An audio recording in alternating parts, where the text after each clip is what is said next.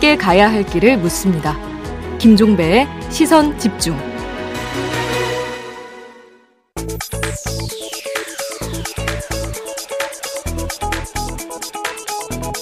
네, 국민의힘 김재원 최고위원과 함께하는 정치 견제학 시간입니다. 어서 오세요. 네, 안녕하세요. 네. 요즘 당이 좀 시끄러운 것 같습니다. 여러 가지로. 혹시 간밤에 이준석 대표 혹시 뭐 통화나 이런 거 해보셨어요? 아니요, 못 해봤습니다. 그렇다면 여기까지입니다라고 하는 어떤 의미심장한 글을 올렸던데 뭔 뜻으로 해서 그러세요? 근데 저도 이제 아침에 언론에서 봤는데요. 음.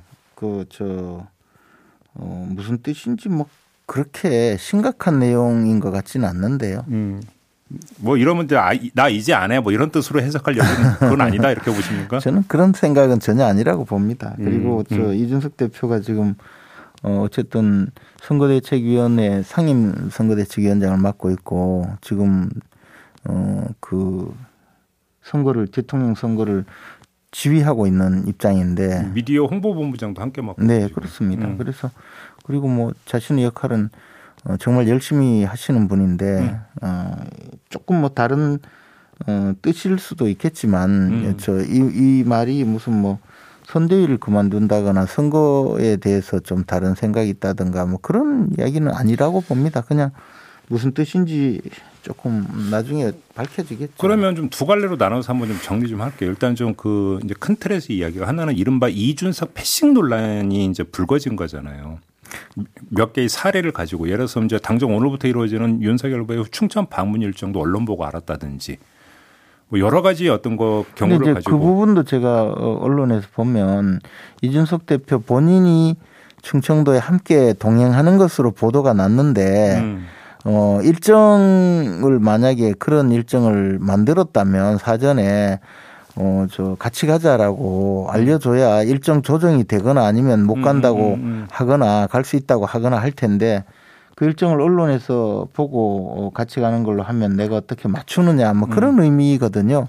근데 그거는 실무적인 뭐 착오가 있었는지는 몰라도 제가 그 일정 내용은 잘 모르거든요. 음. 그래서 그 부분은 앞으로 이제 조금 저 에, 실무적으로 잘 좀 해가면 되고 지금 아직까지 일정 팀은 있는데 선대위가 제대로 어, 완벽하게 짜져서 음. 역할을 하고 있지 못해서 빚어진 초기의 그럼 말 그대로 차질이 아닌가 생각합니다. 실무상의 그러니까 저기 뭐 약간 혼선 이런 그렇죠. 뭐? 예컨대 후보가 저 그 일정을 일일이 챙겨서 대표한테 알려줄 그런 상황도 아니고 음. 그렇지 않겠습니까? 그러니까 저 저번에 네. 이제 김병준 상임선대위원장 뭐 기자회견 이런 거에서는 요 그러니까 패싱 논란이 잠깐 역시 마찬가지다라고 그 부분도 뭐 마찬가지죠.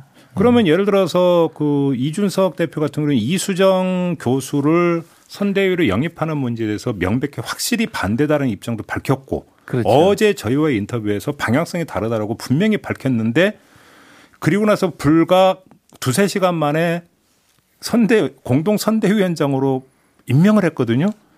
쉽게 무시로 받아들일 수 있는 거 아니겠습니까? 그렇지는 않고요. 음. 최고회의에서 의결할 때 음. 이제 어, 후보 입장에서는 꼭 필요한 사람이니까 그리고 또 이제 어, 이수정 교수께서 갖고 있는 음, 나름대로의 상징성과 또 현실적인 영향력이 있거든요. 음. 그것을 후보는 높게 평가하고 어, 당 대표의 그 이준석 대표의 양해를 구하고 어제 최고위에서 혹시 그러면 이준석 대표는 이수정 교수 그 선- 공동 선대위원장 임명에 대해서 그 이야기한 게 있습니까? 없습니까? 예, 저 반대하는 입장은 음, 나는 분명하지만 음. 후보께서 임명하는 그 자체에 대해서는 뭐 그 따른다는 그런 의미였어요. 그래서 다 본인이 반대하는 의사는 분명히 밝혔지만 음흠. 그것을 가지고 계속 뭐 어, 반대한다든가 또는 임명 자체를 못하게 한다든가 음. 그런 의사는 어, 있지 않다라고 그러면 그것도 알렸죠. 최고위원님의 말씀 한마디로 정리하면 이준석 패싱 논란은 좀 실무적인 혼선을 가지고 언론이 너무 키우고 있다. 뭐 저는 그렇게 봅니다. 그리고 그 정도는 왜냐하면 이게 선대위가 잘 지금 정리가 이제 완벽하게 되어서 가동을 한다면 아마 선대위원장 공동 선대위원장 상임 선대위원장에게는 후보 일정이 실시간으로 전달이 될 거거든요. 음. 그런데 지금은 뭐 아직까지는 그 저도 언론을 보고 일정을 알 정도로 음. 그렇게 되고 있으니까 그러니까 이거에 대해서 또 이준석 대표가 그렇다고 뭐 이거에 대해서 화를 내고 뭐 이럴 그 성질의 문제도 아니라는 그런 말씀이신 아니 것 같고. 다만 이제 이준석 대표 본인이 음. 충청도 저그 행사에 함께 동행한다는 것이 언론에서 알게 되면 음. 내가 갈 수 없다 또는 뭐 가야 한다면 사전에 알려달라 뭐 그런 정도 이야기는 충분히 할 수 있죠. 이. 이 대표 입장에서는. 또 한 가지의 문제는 결국 어찌 보면 문제의 본질 일 수도 있는 건데 김종인 총괄 선대위원장 카드가 무산된 거냐 마냐 이제 이 문제하고 연결이 되는 건데 어제 오후에 윤석열 캠프 측 핵심 관계자의 익명 인터뷰 기사가 실리면서 뭐라고 돼 있냐면 김종일 김종인 총괄 선대위원장 자리를 없앤다. 이런 내용의 보도가 됐어요. 사실은 그렇다면 여기까지입니다도 사실은 여기서부터 시작이 됐던 것 같은데 좀 그냥 간단하게 정리 좀 해주세요. 김종인 총괄 선대위원장 카드는 아직 살아 있습니까? 이제 끝난 겁니까? 아니 이제 명백하게 음. 말씀드리자면 지난번 그 어, 지난주 월요일 날 어, 김정인 총괄 선대위원장의 임명을 그 본인의 의사에 따라서 보류한다고 했지 않습니까? 그렇죠. 보류였죠. 예. 그래서 보류된 상태로 절차를 진행하지 않는 상태로 그냥 남아 있는 거죠. 근데 보류된 상태인데 왜 자리를 없애내 만에 그런 얘기가 왜 나옵니까? 저는 뭐 그 인터뷰 자체 저도 읽어봤는데 그 인터뷰 자체가 실제 존재하는 인터뷰였는지 예? 그 무슨 말씀이세요? 그러니까 이제 그 그런 이야기가 말하자면 핵심 관계자라는 분이 누군지 음. 그분이 실제 권한을 가지고 책임을 가지고 어 이야기하는 내용인지 저는 뭐 그 자체를 알 수가 없기 때문에 이 인터뷰 자체를 두고 어 그 뭐 정당성을 인정한다든가 그 크게 무게를 두고 이야기할 수는 없다고 보고요. 내부의 분위기는 그렇지 않는 분들도 많이 있거든요. 근데 오히려 이제 받아들이는 사람 입장에서는 차라리 당당하게 입장을 밝히는지 왜 익명의 그늘의 뒤에 숨어서 자꾸 언론 플레이 하느냐 기분 그렇죠. 나쁘게 이렇게 받아들일 수도 있잖아요. 그렇죠. 그거는 저는 문제가 많다고 생각합니다. 그래서 이런 이야기를 하실 분이 있다면 음. 실제 나와서 이야기를 하든지 아니면 가만히 있든지 혹시 누군지 파악하셨습니까? 저는 전혀 파악하지 못하고 있습니다. 그래요. 예. 그런데 이제 이런 이야기를 하면서 어그 결국에는 이것도 혼선을 주는 거거든요. 근데 권력 암투로 묘사하는 언론 보도 보셨죠? 권력이 뭐가 있다고 권력 암투입니까?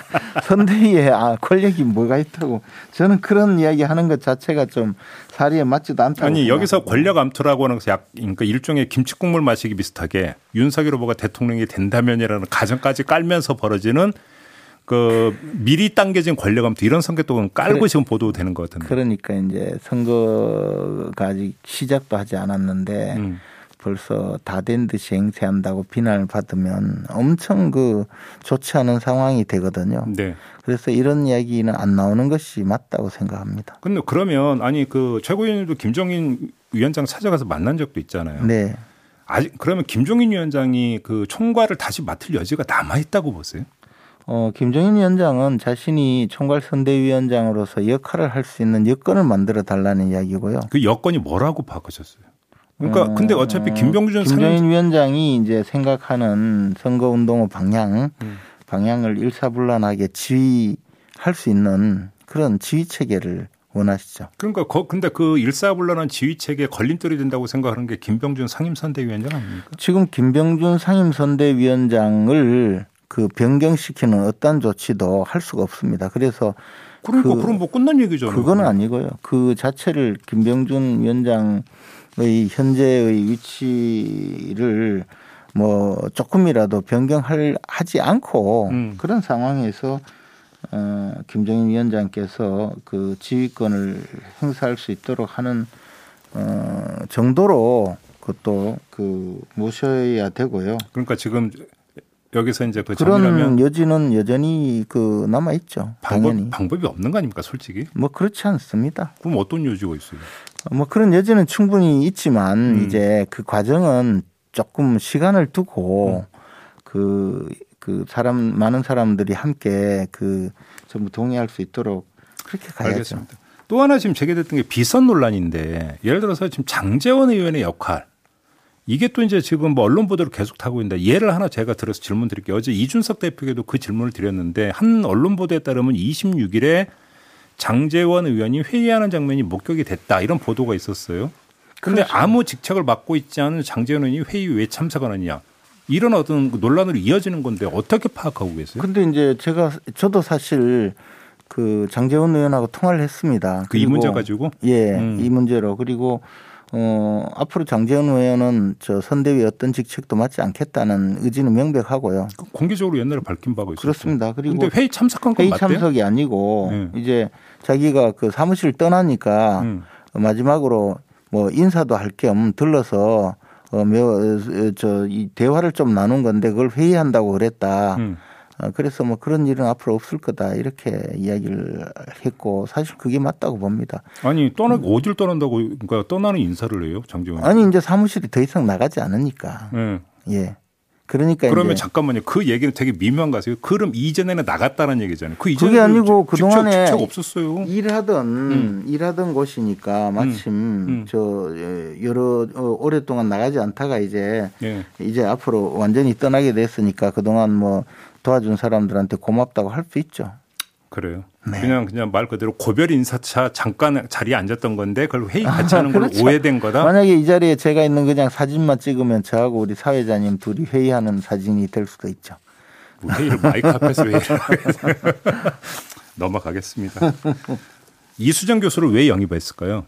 제가 이래 왜 이 질문을 드리냐면 네. 지금 최고위원님이 클린 선거 전략 본부장 맡으셨죠. 네. 근데 그 밑에 흉악 범죄 대응 TF 구성하셨더라고요. 예. 이 흉악 범죄라고 하는 게 혹시 그 이재명 후보의 그 조카 변호 이런 것들을 겨냥한 겁니까? 아니 그뿐만 아니고 지금 현재 그 뭐 교제 살인이라는 표현을 쓰던데 사실은 살인 사건이 빈발하면서 음. 그 그에 대해서 예를 들어 경찰관들의 현장 초동 대응이 또 논란이 되기도 하고 또 그 이재명 후보께서 그 뭐그 뭐그 자신의 조카 또 다른 뭐 어, 흉악범 변론 그런 문제도 사실 있었잖아요. 그래서 거기서 뭐 심신상실 심신미약 주, 주장을 한다든가 음, 음. 뭐 이런 전반적인 사안을 두고 우리 사회에서 저 상당히 불안감이 있으니까 뭐 그 점에 대해서 그 저 제도 개선이라든가 대응도 같이 하는 거죠. 그리고 어 저희 클린 선거 전략 본부는 그뿐만 아니고 뭐 네거티브 대응이라든가 음흠. 또는 국민 검증이라든가 음. 어, 또는 법률 지원이라든가 여러 가지 그 부서를 두고 앞으로 일을 할 겁니다. 그 중에 한 분야가 흉악범죄 대응 TF입니다. 그럼에도 불구하고 이수정 이제 공동 그 선대위원장께서 이재명 후보의 그 조카 변호를 계속 그러니까 집중적으로 이제 그 공격을 할 건 거의 기정사실 아닙니까? 아니 이 이수정 교수님은 그뿐만 아니고 음. 그 주로 이제 지금까지 해오던 많은 생각들이 있으시잖아요. 네. 그분의 통찰력은 우리 선거 대책위원회 어, 많은 또 시사점을 아, 어, 그러면 요 TF 자체를 이수정 교수가 그 이끌어갈 가능성도 있다고 그건 봐요? 아닙니다. 그건 아닙니까? 예, 그거는 제가 책임지고 알겠습니다. 운영을 해야 합니다. 더불어민주당의 그 황운하 의원이 네. 윤석열 후보 지지자들을 향해서 대부분 저학력 빈곤층 그리고 고령층이다 이렇게 글을 올렸다가 삭제하는 일이 있었는데 네. 평가를 해주신다면. 그러니까 이제 이재명 후보가 전국에 다니면서 뭐 사과해봤자 이런 사람들이 있는데 무슨 의미가 있겠습니까? 이렇게 한번 사고 치면 그걸로 다 사고한 게 다 그리고 반감된다 이런 뜻입니까? 그리고 이제 어떤 저 정치인 또는 뭐 반대 진영이라고 해서 그 지지자를 이렇게 모욕하는 일은 참으로 저 기가 막힌 일이죠. 제가 이래 보니까 제가 뭐 상위 1%에는 해당되지 않는 것 같고 실업자니까. 그러면 제가 뭐 보니까 빈곤층에 해당되는 것 같아요. 제가 윤석열 지지자는 맞으니까요. 근데 음. 이런 식으로 그, 그 졸렬하게 비난해서 되겠습니까? 오히려 역으로 이게 그 지층을 결집할 거라고 보십니까? 뭐그 정도 효과야 있겠습니까? 이분이 뭐 그리 대단한 분이라고요.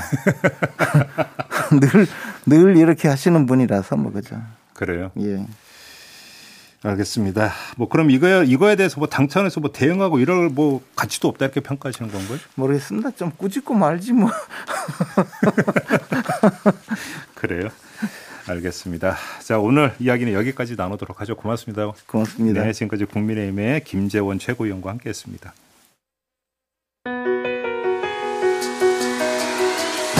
날카롭게 묻고 객관적으로 묻고 한 번 더 묻습니다. 김종배의 시선 집중.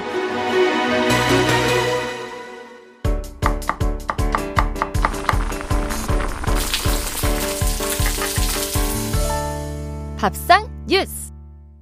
네, 정은정 농촌 사회학자 모셨습니다. 어서 오세요. 네, 안녕하세요. 어, 비 오는데 오시는데 어, 정말 겨울비가? 제법 옵니다. 예.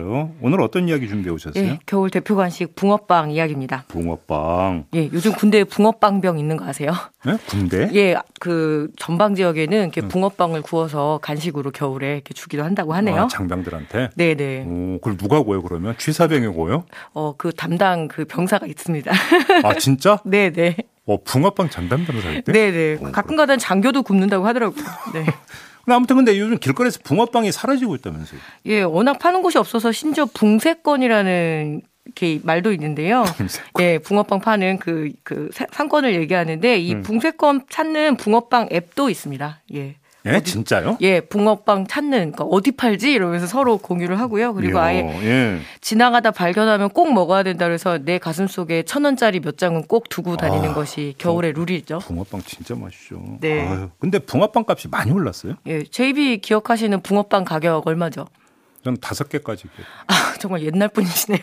예, 지금 수도권은 이제 두 개에 천 원이 표준 가격이 된 것 같아요. 두 개에 천 원. 네, 네. 음, 이 상권마다 좀 다르기는 하는데요. 제가 농촌 장터에 이렇게 다녀보면 아직까지도 뭐 세 개, 그리고 심지어 네 개에 천 원인 곳도 있습니다. 근데 이게 좀 나는 그러니까 저 저보고 자꾸 연식 많다고 하는데 네. 다섯 개는 붕어빵 기준이고 네. 세 개는 저 때는 잉어빵 기준이었어요. 아, 잉어빵. 예. 그죠? 국화빵은 10개도 천 어, 원이었습니다. 맞아요. 국화빵. 어, 네, 예, 네. 맞아요. 예. 네, 이 호떡도 아직 천 원에 두 개인 곳이 있어요. 농촌 음. 같은 경우에는. 오, 저 시장 갔을 때한 하나에 1,500원 받고. 예, 그래서 여쭤봤더니 음. 이게 이제 도시 같은 경우에는 자릿세도 있고 가끔가다. 그렇죠. 그리고 농촌은 아무래도 노인들이 많으시다 보니까 이게 천 원 이상 올라가면은 드시기가 음, 어려워서 그렇죠. 아무래도 그 가격을 좀 유지하고 있다는 거죠. 음, 근데 음. 이제 최근 붕어빵 가격의 어떤 상승세에는 다 그만한 이유가 있습니다. 음. 어, 실제로 천 원에 두 개를 팔아도 파는 입장에서는 이윤이 남지 않는다라고 이렇게 얘기를 하는데요. 어, 그래요? 예, 붕어빵 파시는 분들한테 여쭤보니까 이 붕어빵 노점 형태의 경우에 음. 하루에 240마리가 어울리겠네요. 240마리를 팔면 음. 한 6만 원 정도를 손에 쥘수 있다고 해요. 아, 거의 그래요? 예, 10시간을 팔아도. 근데 오. 이게 한 사람당 두 개씩 사 먹는다고 치면 거의 120명의 소비자를 만나야 되거든요. 음. 근데 이게 노전 단속도 있고 또 한 자리에서 이렇게 안정적으로 100명의 소비자를 만나는 게 쉽지 않거든요. 예. 그리고 또 이미 좋은 상권은 치열해서 자리를 차지하기도 어렵고요. 예. 아하. 재료도 많이 올랐어요? 네, 그게 정말 중요합니다. 음. 이게 특히 최근에 이렇게 뭐 붕어빵 뭐 팥부터 해서 이 밀가루 그리고 음. 설탕, 음. 계란이 반죽의 가장 그렇죠, 기본인데요. 그렇죠, 그렇죠. 이렇게 오르기도 하고 그리고 이게 붕어빵이 한철 장사잖아요. 주로 겨울에 먹죠. 네, 주로 음. 겨울에 한 음. 4개월에서 음, 5개월 음. 정도 먹는데 음. 어 일종의 프랜차이즈 시스템입니다. 예? 그러니까 그래요? 반죽하고 앙금하고 이 리어카까지 그리고 붕어빵 틀 기계까지 해서 잠시 대여를 하고 아? 대신에 예 거기서 반죽하고 앙금은 이제 독점적으로 공급받는 거. 그래서 요새 왜 어, 그런 업체가 있어요? 예, 땡땡 잉어빵 뭐 이래서 그 오. 똑같은 브랜드를 좀 많이 보셨을 거예요. 그래서 그런 시스템이니까 음, 음, 음. 그래서 이런 뭐 이런 형태의 노점들이나 그리고 샵인샵 형태로 해서 내가 원래 장사는 있는데 겨울에 좀 더 수익을 올리려고 팔기도 하고요. 네. 그리고 뭐 트럭에서 구워서 파는 형태도 있는데 워낙 지금 그 부자재 값이 올라서 굉장히 수익률이 저하되고 그래서 아하. 그러니까 장사를 포기하다 보니까 이 붕세권이란 말까지 생긴 거죠. 아, 사정이 지금 되게 안 좋군요. 네네. 근데 지금 팥도 그러면 많이 오른 거예요? 이게 가장 핵심입니다. 이 음. 파 담는 붕어빵은 붕어빵이 아니잖아요. 그렇죠. 물론 이제 슈, 슈크림의 아, 붕어빵이긴 아니, 한데요. 슈크림 봤어요, 저도. 음. 네네네. 이 일단 파츠란 작물의 특징이 있습니다. 어, 한중일 이 세 국가에서 가장 많이 먹는데요. 음. 그 중에서도 이 중국이 주요 공급처입니다. 음. 일단 국내 팥은 그 90년도까지는 그래도 자급률이 거의 한 67%까지 됐는데 지금은 10%가 채 되지 않거든요. 아, 엄청 떨어졌네. 예, 팥 농사 되게 어려워요. 이게 음. 심어놨는데 고라니가 그렇게 좋아한다고 하네요. 팥순을. 아, 그래요? 예, 그리고 이제 아, 그 제초제도. 지정된 것도 없고 그래서 음. 그냥 가족들 드시려고 조금 하는 거지. 음. 그래서 국내에 근데 그몇 년 사이에 팥 요리가 굉장히 인기였습니다. 팥빙수. 예. 예, 그러니까 제거하고 재빙 또 단팥빵 열풍까지 있어서 음, 음, 음. 이 중국산 팥 가격을 보니까 작년에는 26만 원이었거든요. 40kg 도매가가. 오. 지금은 예. 그러니까 지금은 26만 원, 그 작년에는 22만 원 정도. 어, 쌀보다 훨씬 네, 비싸네요. 근데 5년 평년값에는 네. 5년 평균을 해 보면은 16만 4천 원 정도였으니까 엄청 올랐다는 거 아시겠죠? 음. 네, 그래서 이 팥 때문에 좀 그런 문제가 있고요. 그래서 요즘에 많이 심는 국내산 팥은 아라리 팥이라고 이름 예쁘죠? 네. 예, 좀 직립으로 이렇게 곧게 자라서 이렇게 음. 기계로 수확할 수 있기는 하지만 음. 그래도 여전히 이렇게 수확량이 많지는 않아서 절대적으로 중국에 의존을 해야 되는데 문제는 뭐냐면 지금 중국도 팥 재배 면적이 많이 줄어들고 있다고 해요. 그러면 네. 그 붕어빵 가격이 내릴 여지는 이제 거의 없다 이렇게 아, 없다고 보시는 게 많죠. 그래서 음. 이 붕어빵 두 개에 이런 천 원인 것도 이렇게들 좀 저항이 심한데 그리고 굉장히 속상해 하시잖아요. 음. 당연히 국산 팥 붕어빵은 이제 상상하기도 어렵고요. 네. 예, 그리고 뭐 코로나 때문에 또 제대로 이렇게 수입이 되지 않고 이런 물류 문제가 함께 꼬여 있는 게 또 이 붕어빵의 비밀입니다. 네. 번데기도 사라지고 네. 연탄불에 구운 가래떡도 사라지고 아 그리고 어묵도 지금 한 개에 천 원에 육박하고 있거든요. 이제는 붕어빵도 사라지고 네, 그래서 속상하지만 겸허하게 이 상황을 음. 받아들여야 될 상황인 것 같아요. 뭐 유티비님이 와 이분 세상만사 전문가네. 제가 먹는 거 있어요. 근데 모든 게 다 깔때기로 농촌의 문제로 가죠. 음. 예. 슈크림도 많이 가격이 올랐거든요. 그러니까요. 예, 슈크림 원료 자체도 이제 뭐 밀가루부터 해서 유청 단백질을 해서 우유값 오르면 같이 다 뜁니다. 그렇다 보니 이렇게 됐네요. 결론은 이렇게 내리겠습니다. 붕어빵 귀한 줄 알아라. 네, 그리고 이제 우리는 그 가, 겸허한 마음으로 기다려야 될 것 같습니다. 수고하셨어요. 네, 감사합니다. 정은정 농촌사회학자와 함께했습니다. 네, 시선 집중 2부 이렇게 마무리하고 8시 3부로 이어가겠습니다. 잠시만요.